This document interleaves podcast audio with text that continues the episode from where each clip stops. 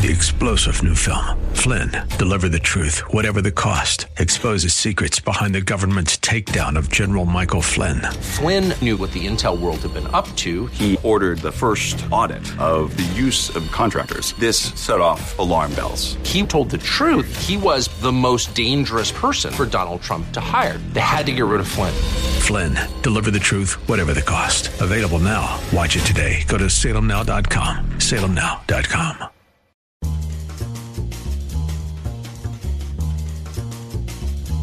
This week in the Town Hall Review with Hugh Hewitt, brought to you in partnership with the Pepperdine Graduate School of Public Policy. This week, President Biden tries again to shift the narrative as the election approaches and the red wave grows bigger. The majority of Americans believe our democracy is at risk, that our democracy is under threat. Indiana Congressman Jim Banks give us a look at the election ahead. The momentum, excitement, and the grassroots support it clearly tilts in the Republican favor. Senate races to watch. General Don Bolduc challenges Maggie Hassan in New Hampshire. Everybody's talking about it except for Senator Hassan. And Herschel Walker finishes strong in Georgia. I think we can get Senator Warnock out of that office. I think he's shown that he don't deserve to be there. Plus, can a Republican win statewide in California? Lanhee Chen for state controller. We need to be providing Californians with strong transparency into where every dollar is spent. Catch my program each weekday morning live from 6 to 9 a.m. Eastern Time and on demand 24 7. Learn more at HughHewitt.com and follow me, please, on Twitter at Hugh Hewitt. Follow this program as well at Town Hall Review. If you're a regular listener to Town Hall Review, or if you're a regular listener to my program Monday through Friday, you know what's on our mind the 2022 midterm election coming up Tuesday. The electorate is marked by angst over inflation that many of them have not seen in their lifetime. Crime, education, fentanyl, homelessness, the prospects of a recession. They add this politically toxic mix for Democrats. The president is feeling the heat, and he made his second last minute address to the nation on Wednesday night without the red lights this time. I know there's a lot at stake in these midterm elections, from our economy to the safety of our streets to our personal freedoms, the future of health care, Social Security, Medicare. It's all important. But we'll have our differences, we'll have our difference of opinion. But there's something else at stake democracy itself. I'm not the only one who sees it. Recent polls have shown that overwhelming majority of Americans believe our democracy is at risk, that our democracy is under threat. They too see that democracy is on the ballot this year, and they're deeply concerned about it. The president went with a dark theme anyway, and we saw in his earlier speech from Independence Hall. MAGA Republicans do not respect the Constitution. They do not believe in the rule of law. They do not recognize the will of the people. They promote authoritarian leaders and they fan the flames of political violence.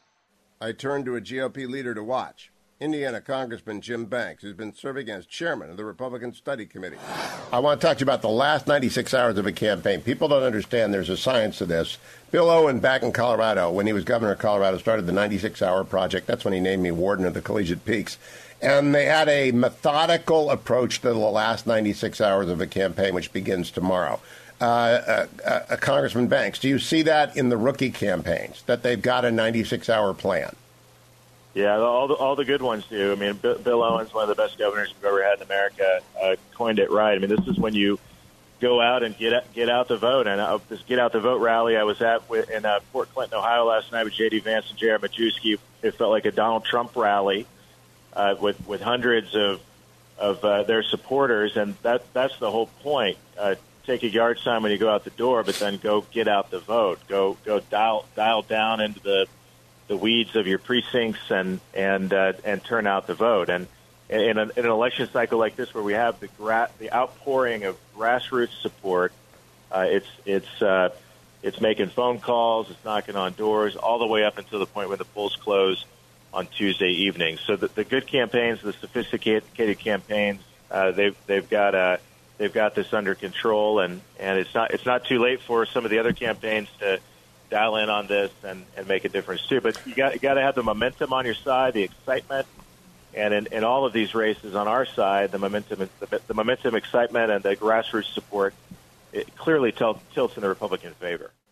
As we approach Election Day, there are a host of races that many, including yours truly, did not think were going to be competitive. Look at a few of those races today, beginning with General Don Bolduc running in New Hampshire.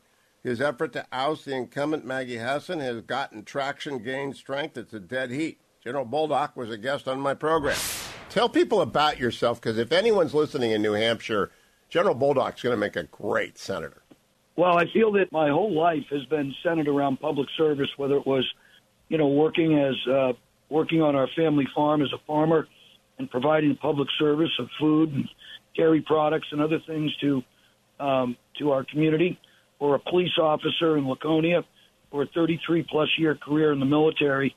Um, you know, going from private to general, my whole life has been oriented on serving others, uh, and I approve that. And I want to take this opportunity to serve my country and my state and Granite Staters in a different way.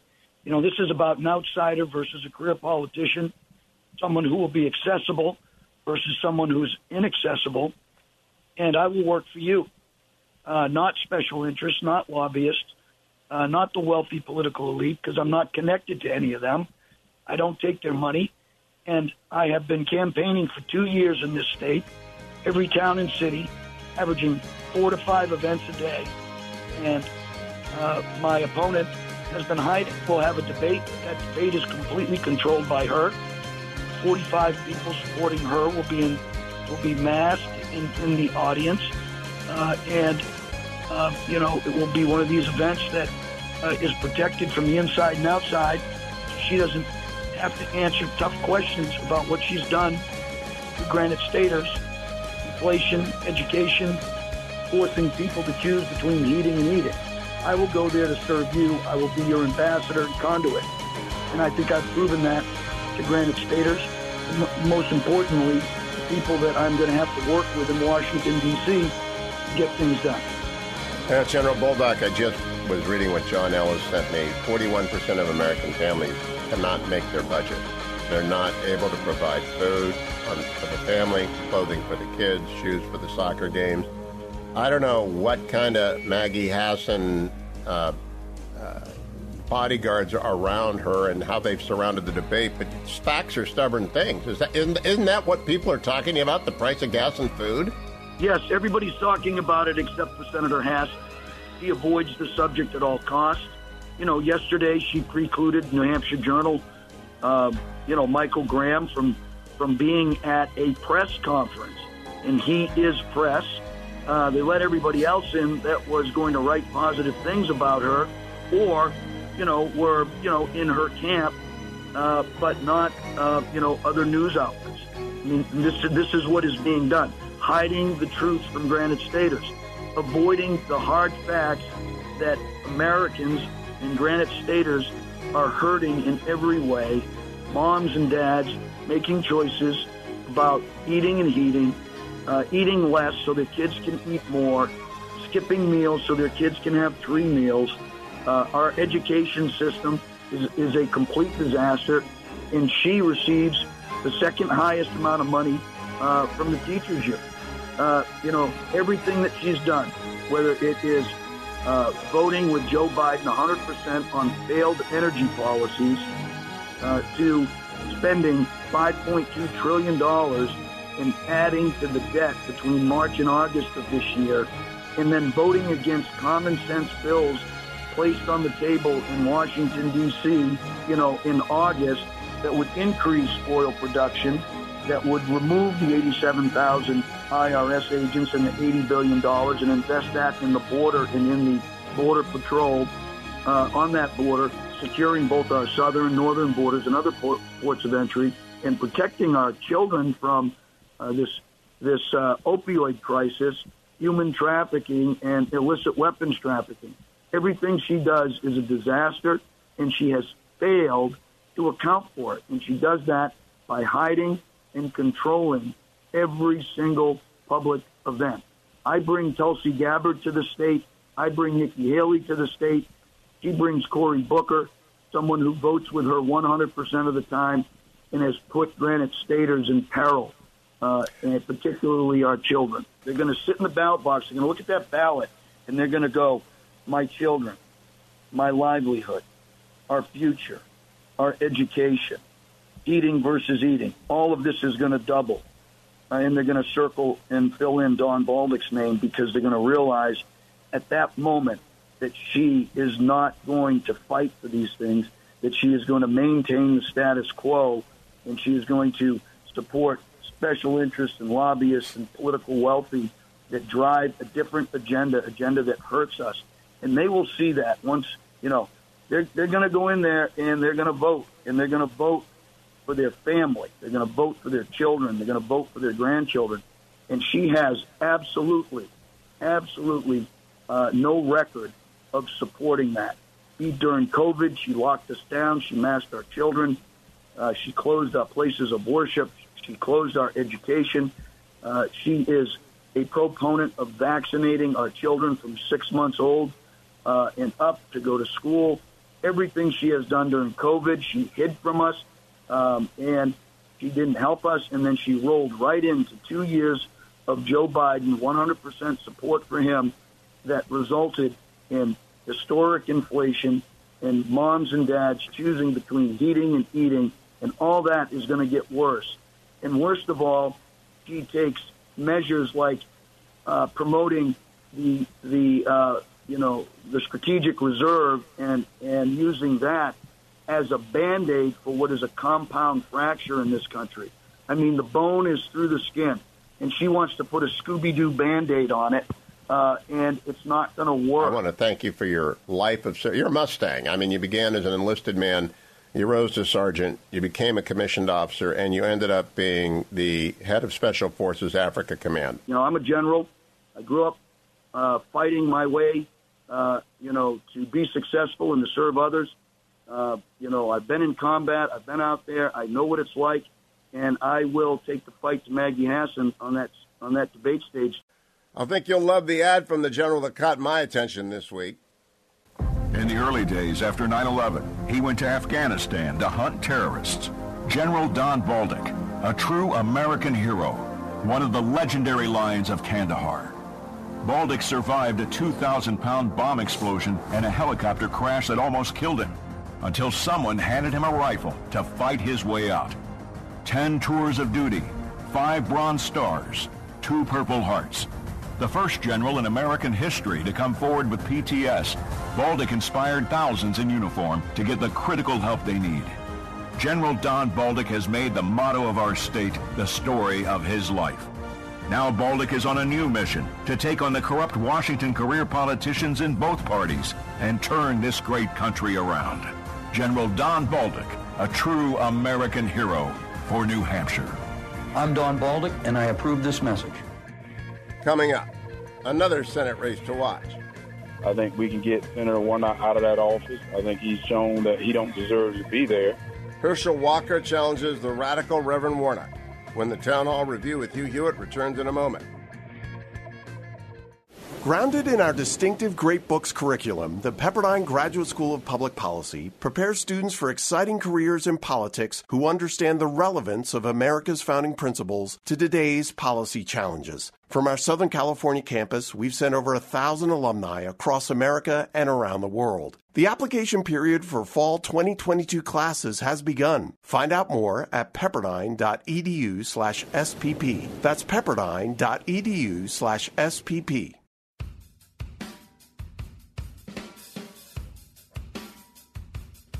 Welcome back to the Town Hall Review with Hugh Hewitt. Politicos and pundits on both sides of the aisle have been watching the Senate contest in Georgia this cycle. Herschel Walker, the University of Georgia star and NFL running back, has challenged the smooth talking leftist preacher Raphael Warnock.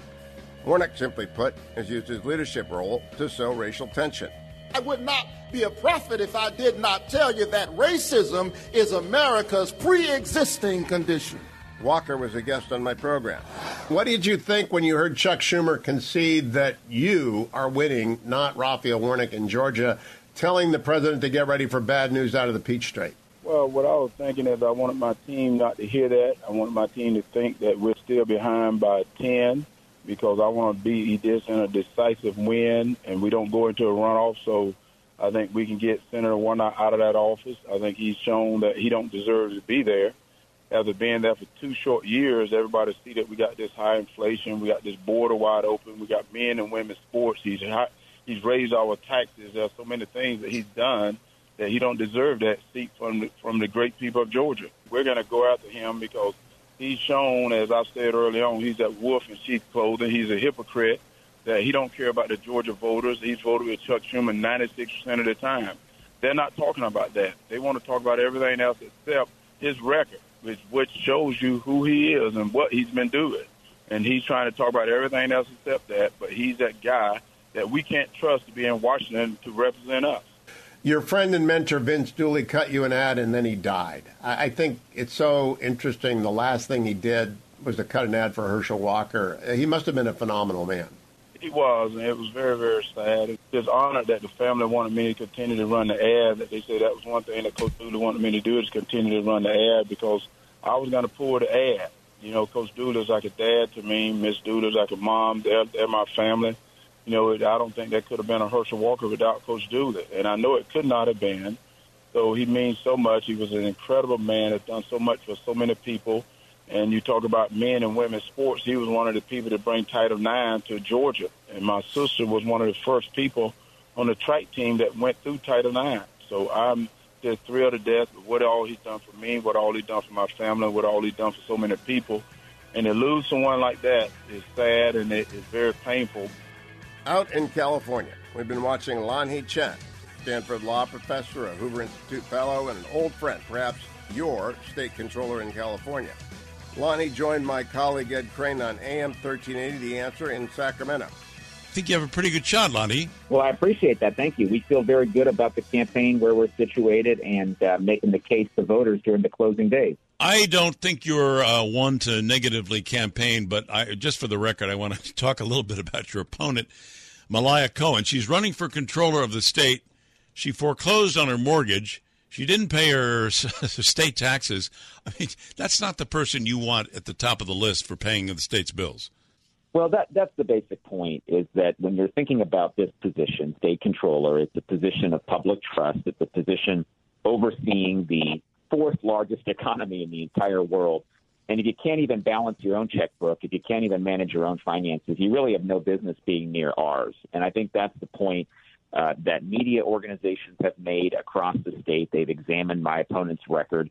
Uh, and they've said, "Listen, her record is is abysmal." The the whole California budget system seems to be uh, kind of murky. I mean, one day we've got a you know a huge surplus. The next day we're worried about tax collections for next year. Uh, we don't know where this gas tax money goes. We don't really know where a lot of our, our spending goes. And uh, the media doesn't seem to want to open our eyes, but hopefully you will. Well, that that is the problem. You know, I one of the things that I really keyed in on uh, the last couple of months, gas prices are still pretty high. I know that they've come down a little bit over the last couple of weeks, but still very high, and for many Californians, still an overwhelming burden. Why don't we audit the gas tax? Why don't we figure out where all that money goes so that people have a sense for where their tax dollars are being spent. We get told, well, we need to take the money to build better roads and better bridges, and then we look around and we see, unfortunately, in far too many parts of our state, that's not happening. So let's audit the gas tax. Let's figure out where that money is going. You know, a lot of your listeners, I'm sure, have heard about this $30 billion in unemployment insurance fraud sure. that went out the door during the pandemic to fraudsters and people in Russia and China. We need to make sure that doesn't happen again.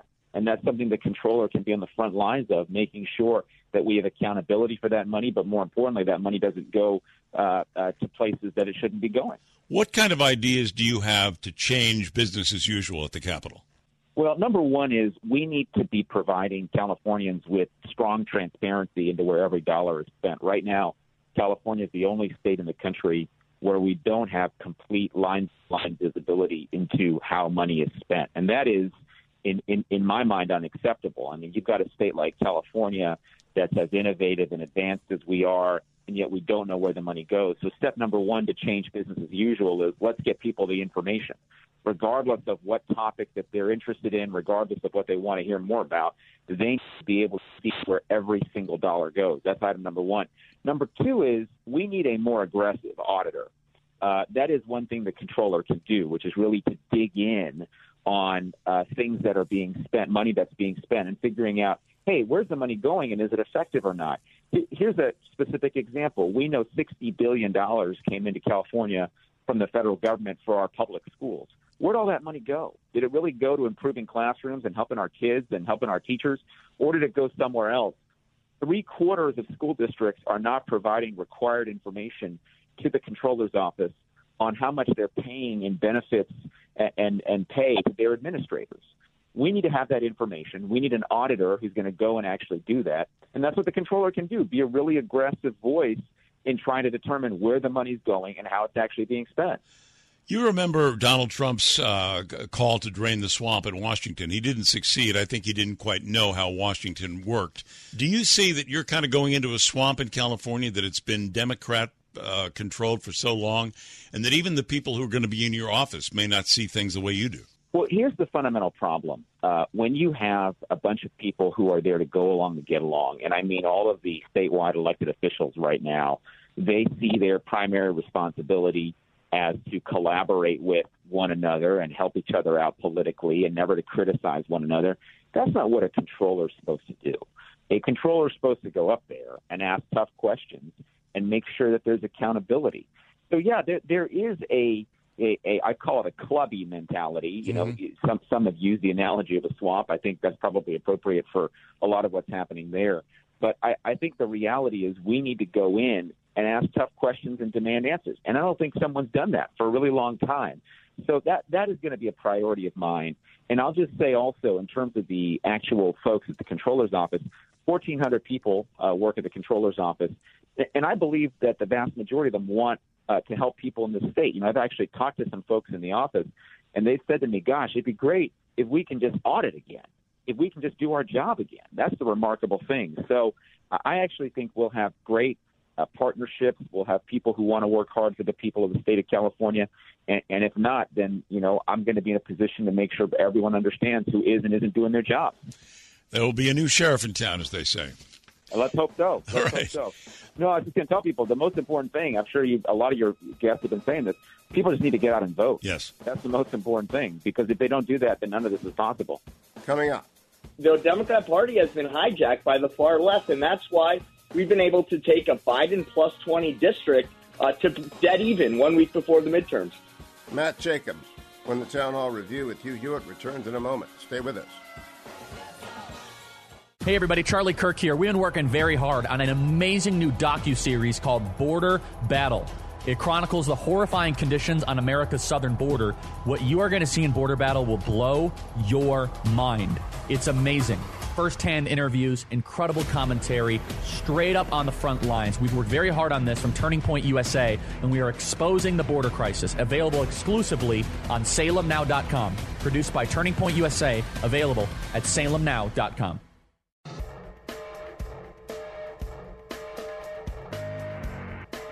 Welcome back to the Town Hall Review with Hugh Hewitt, brought to you in partnership with our sponsor, the Pepperdine Graduate School of Public Policy. We're going to stay in California with our election coverage today to cover one more race. California's congressional district number 26 is yet another one that was not supposed to be competitive. It was not even supposed to be close. Julia Brownley, the Democrat incumbent, has a perfect record. She's voted with Nancy Pelosi for the Biden agenda 100% of the time. Matt Jacobs, the GOP nominee, has roots in the 26th. And he's done the sort of leather shoe campaigning to get through to voters willing to consider a change. Jacobs was a guest of Jennifer Horn and Grant Stinchfield on AM 870 The Answer in Los Angeles. All of the the insiders from our corporate office were coming around They're going, Did you see? Are you hearing about Matt? I said, Yes, we love him. He's a great candidate. You really have been burning it up. And that's because of the story that was in Politico about your district getting a whole lot closer, it, like within one percentage point over the last week or two. So tell us how this campaign is going for you. Sure. Well, NBC News just reported uh, we're in a quote dead even race now, and that's not according to my poll or any Republican polls. That's according to the internal polls of my far left opponent, Julia Brownley. And I'll tell you, a lot of the so-called experts nationally uh, didn't think we had a chance uh, two years ago, but we worked hard. We spoke to everyone in the district. We listened, more importantly, and while my opponent and the far left focuses on issues that no one really cares about too much, uh, we've been talking about record high inflation and $6 gas and you know eggs that cost 40% more than last year and skyrocketing crime. And you know what? Uh, republicans obviously uh, know where we have our eye on the ball but so do independents and even some rational democrats.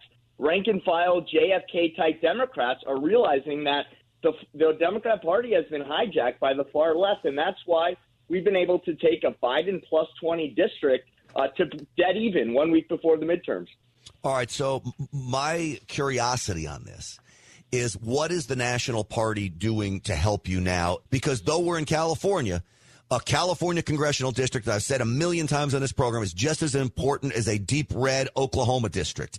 It's about numbers in the House. Is the National Party helping you by sinking money into your campaign? what candidates have to do is get the ball to the five yard line, and then the national party uh, comes in and helps. And that's what ha- what's happened here. Um, so we've raised two and a half million dollars ourselves, uh, bolstered by a couple hundred, uh, several hundred thousand dollars from from the national party. Uh, my team has outraised uh, this 30-year government office holder, 10-year congressional incumbent Julia Brownley personally. And look, she's going to have a, a spending advantage. She she blew through four million dollars. Uh, Emily's List Super PAC, Pelosi Alliance Super PAC came in and dumped a boatload of money here. And I got to tell you this. Um, Julia Brownley, my opponent, leads all Democrat House members in the country in terms of donations received recently. So, so she's hit the panic button. She's struggling. time but uh, uh, we're going to do it with what we have. I'm grateful for the uh, support we've gotten, uh, and it's going to be enough because they know we can win here. And when we take back a seat like this in a district that the left believed was deep blue territory, it's going to reverberate nationwide, much in the same way I think that uh, Lee Zeldin's uh, victory will reverberate when he takes back the governor's mansion in New York. And you realize that you were kind of running as this outsider candidate. And Matt, the word on you has been great from the beginning. I know we met early on in this process because people were just really happy with the way your candidacy was running. You're a federal prosecutor. You know what to do about crime. You know how to, how to fix things. And I think Julia Brownley and some of these Democrats are just resting on their laurels. They don't actually deliver for constituents. When you're out walking around in your district, and I know that you've been canvassing a lot lately, what are you hearing? Are you hearing that people are just dis- disappointed, left behind by the party, or by the person serving them in this district specifically? You know, it, it's a combination. They're incredibly uh, disappointed in, in in Brownley's leadership. I mean, she uh, or lack thereof. She's been in office, like I said, 30 years. She is as partisan as it's possible to be. Votes 100% of the time with Pelosi and Biden. And here's the thing: she doesn't listen to the community. She spends most of her time in D.C. We've we've knocked on over 130,000 doors, made over 250,000 phone calls to people. I personally have knocked thousands of doors. I speak Spanish fluently, and I've gone to uh, literally thousands of households, registered Democrats who requested ballots in Spanish. And this is how I approach them. I say, hello, sorry for the bother. Um, what's your biggest issue? And you know what they say 95 plus percent of the time? Price of gas, price of, of food, skyrocketing crime, and deteriorating schools uh, where, where ideology has replaced STEM subjects, et cetera. So, I mean, it, it's about the hard work on the ground. And I'm not a career politician. I'm not a politician. I devoted my life to serving the country and protecting the community. And I never wanted to leave that job, honestly, Jen. But uh, uh, I just felt like the country was going in the wrong direction and was being taken there by, by far left radical uh, politicians. Coming up. New York Governor Kathy Hochul made it clear in her debate with Lee Zeldin. She does not get the crime problem destroying New York City. I don't know why that's so important. We will hear from Lee Zeldin when the Town Hall Review with Hugh Hewitt returns in a moment. As the Pepperdine Graduate School of Public Policy enters our 25th anniversary year, we've remained committed to a single truth of world history that ideas have consequences.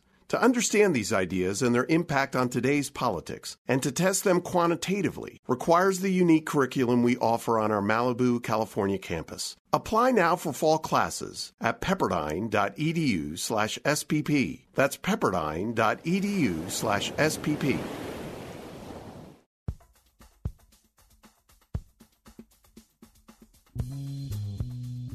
Welcome back to the Town Hall Review with Hugh Hewitt. We're going to shift back to the East Coast with an election you need to pay attention to on Tuesday night. If it's early in the evening and you see coverage of Lee Zeldin leading in his effort to defeat incumbent Governor Kathy Hochul, that will be quite an indicator of the sort of election this will be, though the votes won't be counted for days thereafter. It's New York, you know. Hochul, you remember, assumed the office in Albany after the resignation of the horribly discredited and scandal plagued Andrew Cuomo. Hochul just does not feel the weight of crime and inflation and the related issues plaguing the residents of the Empire State. That became clear in the one and only debate between Hochul and Zeldin. Anyone who commits a crime under our laws, especially with the change we made to bail, has consequences. I don't know why that's so important. Lee Zeldin is a current congressman from New York's 1st Congressional District, and he's the GOP nominee in a virtual tie with Hochul in the latest poll from Trafalgar. Zeldin joined my friend Mike Gallagher. When you had this debate moment with your opponent, Kathy Hochul, and she stood up there and spun this wild conspiracy theory that there's not really a crime problem, that, that we're just data deniers when we're concerned about crime. You had to be thinking that she gave you a Christmas gift a few weeks early when she says that she doesn't understand why this is so important to me, she's saying that she doesn't understand why this is so important to millions of other New Yorkers who are talking about why they want safer streets, why they want to support law enforcement more, why they want district attorneys to be actually enforcing the law. They don't want to be passing pro criminal laws like cashless bail up in Albany. And when she says that I'm a data denier, she's ignoring purposefully all of the many, many different areas of major crimes that have gone up year after year. Right. And then if you look at it over the course of the last few years since cashless bail has gone into effect, if you were to compare 2022 to say 2019, there are certain numbers that are even more stark. So she's also alienating herself from the electorate because New Yorkers don't want to be lectured that there's nothing to see here. Look away. This is just perception. What they want is for a governor to say that they understand what's wrong. These are their ideas to fix it, and they're committed to doing absolutely everything in their power to take back our streets. And they're not getting that with Kathy Hochul, and she's basically telling everybody that herself. I had a long conversation last night with a lifelong Democrat, a New Yorker, who is voting for you. And the reason he's voting for you is because he said Lee Zeldin reminds me of an era where New York became the safest big city in America, where there was an incredible pride in uh, in keeping New Yorkers safe. Crime, of course, is surging terribly in New York and all over the country. But I was so I know it's purely anecdotal, but hearing a lifelong New Yorker be very, very enthusiastic about voting for you gives me hope, and and it, it, perhaps it's why you're leading right now in the polls. Do we should we be very worried? Because I am about an, an overconfidence right now, six days before the election, because I don't want people to be complacent, and I don't want I don't want people to stay home. No, actually, I think it would be best to campaign like we're behind no matter what. Mm-hmm. Despite a Trafalgar poll coming out saying we're up by one, and even if some other poll came out and said the same thing today, it just it is so important that everybody everywhere is doing everything in their power and taking nothing for granted. Right. Friends, family, neighbors, strangers, coworkers, social media, emails, texts, word of mouth. We need people spending all day, every day for the next six days until the polls close at 9 p.m., helping us to get our vote out because this is still New York. There's still a lot more Democrats than Republicans. And, and the good news is, and you got this anecdotally, the great news is that every single day while I'm out there, people tell me, Lee, I'm a lifelong Democrat. I've always voted Democrat, but this year I'm voting for you. But we cannot be overconfident. We certainly cannot be complacent. We can't afford it. The good news is we have all the momentum on our side, all the energy on our side. We have the issues on our side, but we really have to close this out strong. You made a, such an important point about how many more Democrats there are than Republicans. It is, after all, New York. The fact that you're ahead in the in, in the polls is just astounding. But I gotta believe that Democrats recognize the the insidiousness of a rogue district attorney like Alvin Bragg. Democrats recognize the insanity of cashless bail. Democrats are experiencing crime in New York firsthand. They they they see what's what what New York is going through you're going to need you're going to need a lot of Democrats and independents to vote for you in order to win. Absolutely. There are Democrats who feel like the party has gone too left, Democrats who are not happy about weak DAs who let violent criminals run free. There are Democrats who feel like there needs to be balance. Democrats who pride themselves on being ticket splitters. There are Democrats out there, by the way, who register Democrat because that's what you do in New York City. They want their vote to count, and it's rare that they get general elections where their vote counts. What they want to do is be able to vote in a primary for the person they perceive to be the normal option if they are presented with a normal option. So, uh, by the way, there are Democrats who consider themselves to be conservatives. Uh, th- there are a lot of people out there who want to feel safe walking the streets and riding the subways. They don't want to have to fear being pushed in front of an oncoming subway car. Maybe they own a small business uh, that's getting looted. I mean, basically, I mean, I hear from gas station owners, I hear from bodega owners. A lot of them are Democrats. Their employees are Democrats. People just come in, take inventory. Sometimes they just happens, you know, the same person multiple times in a week. These folks do it like it's nothing, as if they're entitled to do it. And then you, as the owner or the employee, you you don't know what to do because here you have a local prosecutor who isn't you know, prosecuting all this stuff. So uh, all this adds up to New Yorkers deciding that in order to save their city, if they live in New York City, in order to save their state, they have to vote for us. They can't afford more of the status quo, more of the same. And with all apologies to Prince, I think that New York is ready to party like it's 1993 or 1994 right now. You know, uh, I hope you saw the article in the Washington Examiner about how Kathy Hochul has has completely uh, almost replicated a mistake that Terry McAuliffe made. Remember when Terry McAuliffe, his monumental gaffe, when he accidentally told the truth and revealed that he neither understood nor cared about parents' deep anxiety over Virginia's schools indoctrinating kids with extreme left wing propaganda on race and gender. He said out loud, I don't understand what the big deal is. Kathy Hochul said to you, I don't understand what the big deal is about locking criminals up. Could this have been that big moment where she's she learned from Terry McAuliffe how to squander a blue state? You know, it was a massive mistake. And quite honestly, if she was on top of her game and if she was focused on what matters most to New Yorkers, she could have taken what I said to her as a hint. Coming up. You know, for the first time in our nation's history, Democrats control everything in Washington, Albany, and New York City all at once, and they have created a mess.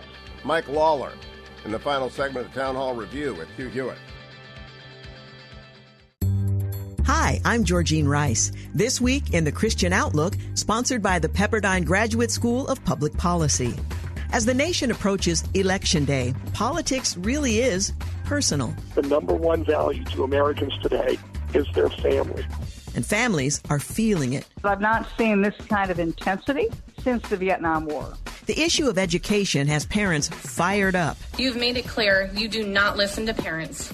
We'll look inside the curriculum from a woman who stepped up to do something about it. There's a fill in sheet asking the students to go over some things in class, and it talks about hormone therapy and gender affirming surgeries. So that is basically changing the body, taking cross sex hormones. Be sure to join us and visit our website at ChristianOutlook.com.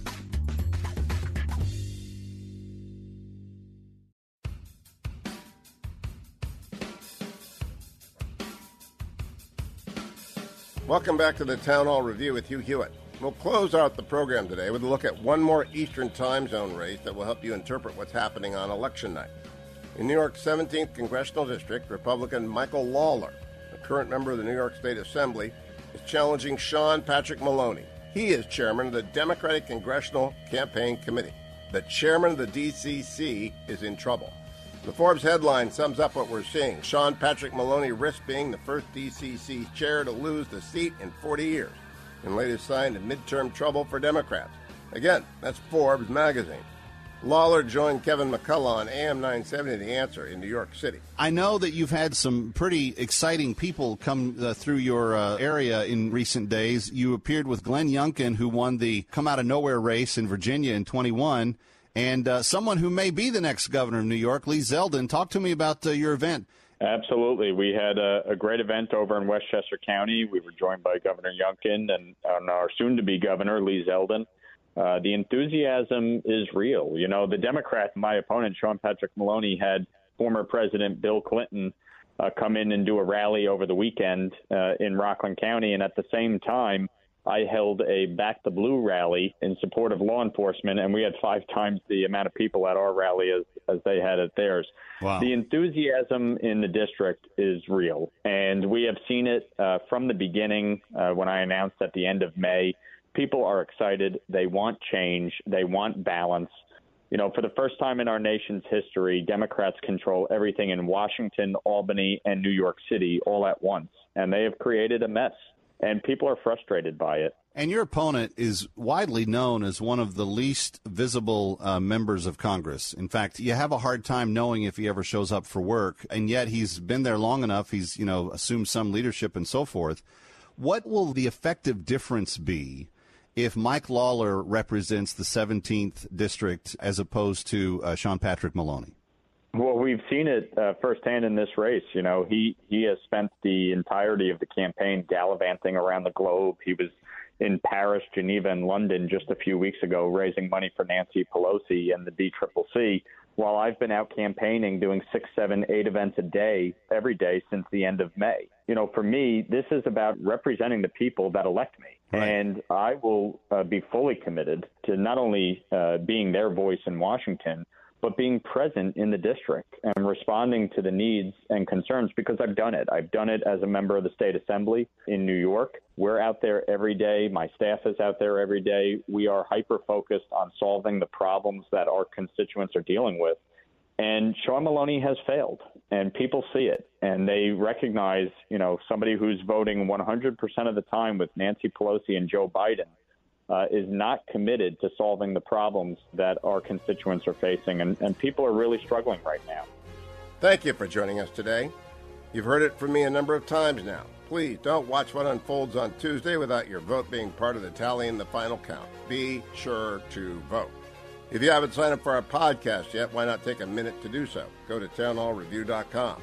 Special thanks to executive producer Russell Shubin, producers David Pouchon, Jacob Ordunia, Michael Cook, Tim Gantner, Adam Ramsey, and of course, Duane Patterson. Let me say thanks once again to our sponsor, the Pepperdine Graduate School of Public Policy. I'm Hugh Hewitt.